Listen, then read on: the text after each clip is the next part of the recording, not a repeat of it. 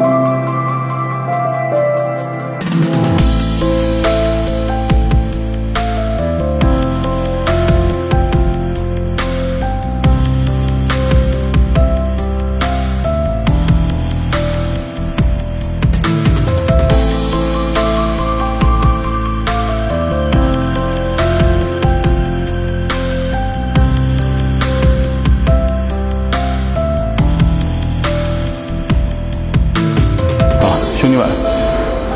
成都车展的时候，我们看到这个车了，但是我们当时没有坐进去。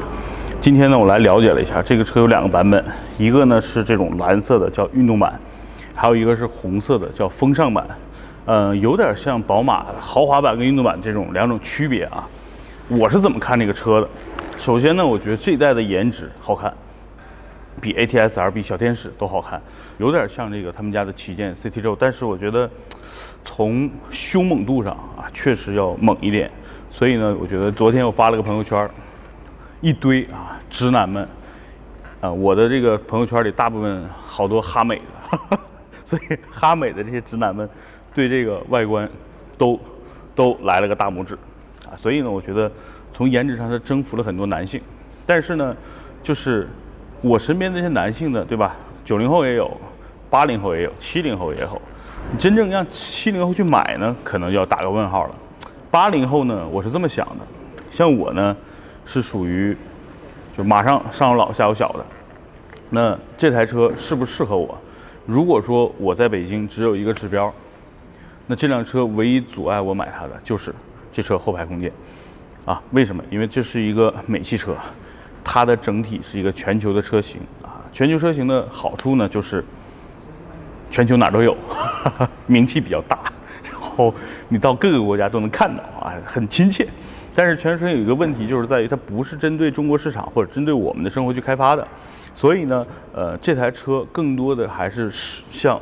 驾驶者跟前排的这个座椅，也就是说前排坐着都很舒服，内饰豪华，看上去豪华，驾驶感也不错啊。但是因为它是一个轿跑的设计，后边是一个溜背，就会导致第二排的空间、头部的空间会有一些局促的 表现啊。一会儿我坐到车里给大家去去说。所以呢，这就是全球车型，呃，有优势也有劣势，但是呢，啊，不得不否认颜值。先征服了很多我身边的男性基友们啊，包括我啊。那我个人推荐运动版的原因有几个，第一个呢就是好看，它所有该黑的地方都是黑的，男人嘛喜欢比较黑的东西啊，这就是确实很黑。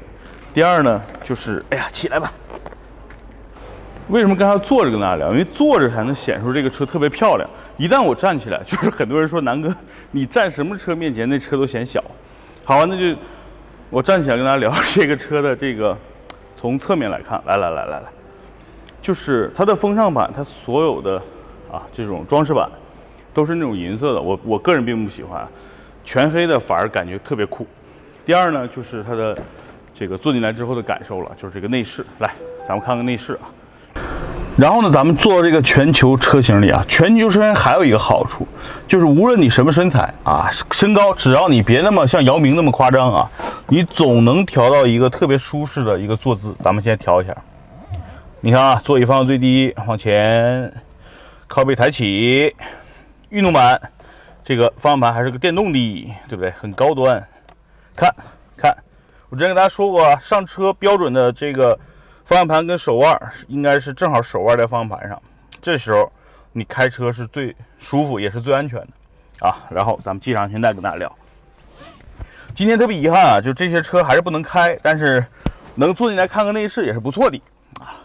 这个运动版是我特别喜欢的，碳碳红色的缝线碳啊，所以就是它比那个风尚版其实从视觉的冲击上。啊，是要好看的，更符合现在的主流的年轻人喜欢的啊，包括我们中年人喜欢的运动豪华的这种感觉。所以呢，就是喜欢凯迪拉克的，一定是不拘泥于啊什么满大街的啊 A 和 B 之间，你可以选择一台 C。我觉得这个广告词现在正好可以用到这台车身上，满大街的奥迪 A4L、宝马三系、奔驰 C，是吧？我觉得。A4L 主打性价比路线特别好，对吧？宝马呢，这么多这么多年深耕中国市场，做了一个加长，也深得中国老百姓的喜爱，也特别好。奔驰 C 高高在上，价格真的飞起，我觉得不值得推荐。那这个车是你不拘泥于 A 和 B 之间可以选择的一台 C，对吧？CT5，哈哈哈，这个广告啊，这个广告我要收费。那。说完了这个车的定位啊，我个人觉得这个车有几点是我喜欢的。方向盘方向盘比那个风尚版粗，你手握进来，粗壮的感觉非常的好。但是呢，我提一个建议，就是大部分的运动型的方向盘下边应该是平的，对吧？像赛车一样。第二呢，如果这个方向盘手握这个区域能换成那种翻毛皮，就是宝马 M Power 那个翻毛皮，就会更加的有战斗的气息。然后呢，就说这个车内饰，这个车内饰有两种选择，风尚版呢可以有这种全液晶的仪表盘，那这个运动版呢，为了保持这种战斗的气息，它用了一个传统的指针，再加上一个液晶的一个组合，我觉得这种也挺好的啊，就比较搭。这一代的这个全新的车型，它这个大屏是特别好的，无论是反应速度、分辨率，还是响应的速度，而且看，无论是触摸还是旋钮，都很帅。我喜欢这个碳的面板，看，手机啪一放能充电，打开之后，这还一个放手机的地方，同时下边有有有两个 USB，有一个 Type C，有一个 USB 的口，还有一个点烟器的接口，所以在里边还能给这个手机充电。啊，所以实用性是 OK 的，是吧？主副驾驶都 OK，它的这个你看通风座椅啊。白色、黑色相间那种运动座椅包裹，像我这种身材坐里边并不硌，很舒服。好了，这个车的优点我基本就说完了。但是大家别忘了，它门上啊，门上门上写着 BOSS。这个车呢是有十五个扬声器，而且这是最新一代的 BOSS 的呃音响的系统。啊，大家也知道啊，就是 BOSS 有两大优势，第一呢是你听上去很牛逼，第二个呢，BOSS 有非常牛逼的降噪的技术，也就是说。这个车有主动降噪，同时有很好的音响，所以开美系车其实就是享受的。大家原来觉得传统的美系车没有运动气息，都是跑大直线的。现在的美系车不一样了啊，就是时代在进步，美国车也在进步。原来都说美国车费油啊，你现在这种 2.0T 的，其实它的油耗能够挑战很多日系车了。同时，特斯拉是美系车吗？特斯拉费油吗？好吧，就咱。优点说到这儿啊，不然你们又以为变成一个充值节目了？没有啊，咱们就说这个车，呃，除了刚才我说的驾驶舱、副驾驶开这个车、坐这车都是很好的享受。咱们说说后排，来说说不足吧。来，我这个身材坐在后边，我现在是斜的。为什么是斜的呢？如果坐正，我头就稍微顶到上边的这个顶了，真的是顶着的。那如果不顶呢？我需要摊一点儿。摊一点儿呢，我的膝盖就和前排的座椅基本上就啊就挨着了。那这个时候其实我腰是没有任何支撑的啊，所以不可能用这种姿势坐。所以如果我坐后边，还是要顶着头，然后往后仰或者往侧靠。所以对于我来说，后排并不友好。呃，同时呢，因为后驱嘛，很高的一个地台，导致这个车坐两个人。嗯，怎么说呢？其实美国车大概是这样，就是美国人的使用场景就是最多夫妻两个人开这个车。人多的时候，可能家里有另外的车，什么塞纳呀、奥德赛呀，是吧？人还有皮卡呢，所以人车多，人没有指标的限制。那放到了北京、上海、广州这种城市，尤其是北上广的我们，没那么多指标怎么办？所以呢，就是你考虑这个车，一定要考虑自己的使用场景。你还没结婚，或者你只是恋爱的阶段，没孩子，放心大胆的买这车，爽几年，开心啊！有了孩子以后，要考虑这个这个后边的乘坐的空间了。或者说你有这个偶尔带着父母出去啊，你说啊，你到时候是是你是我爸坐在副驾，还是我媳妇儿坐副驾？那谁坐后边的就，对吧？会影响家庭的和谐。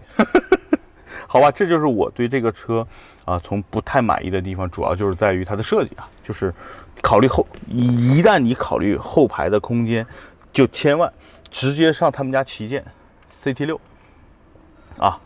然后呢，如果你就是俩人开 CT 五运动版，运动版除了刚才说的外观内饰的区别，还有一个很大的区别，来嘛看看。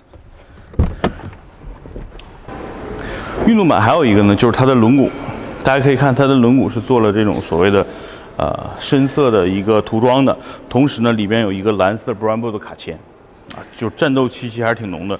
同时呢，我们看了一下所有的今天在这儿的展车用的都是米其林的 PS 四。就是挺贵的那个十九寸的胎，这一条胎大概一千五左右吧，所以这四个胎加到一起六千多块了。这个胎的好处是静音耐磨、抓地力强，哈，就是顶级的胎了啊。所以就是我觉得从硬件上、从软件上，这台车还是非常值得大家去考虑的。好吧，优点缺点跟大家说完了，啊，今天很遗憾没法给大家去开出去体验，找时间吧，第一时间去给大家去去开开，后驱车还是能漂移呢。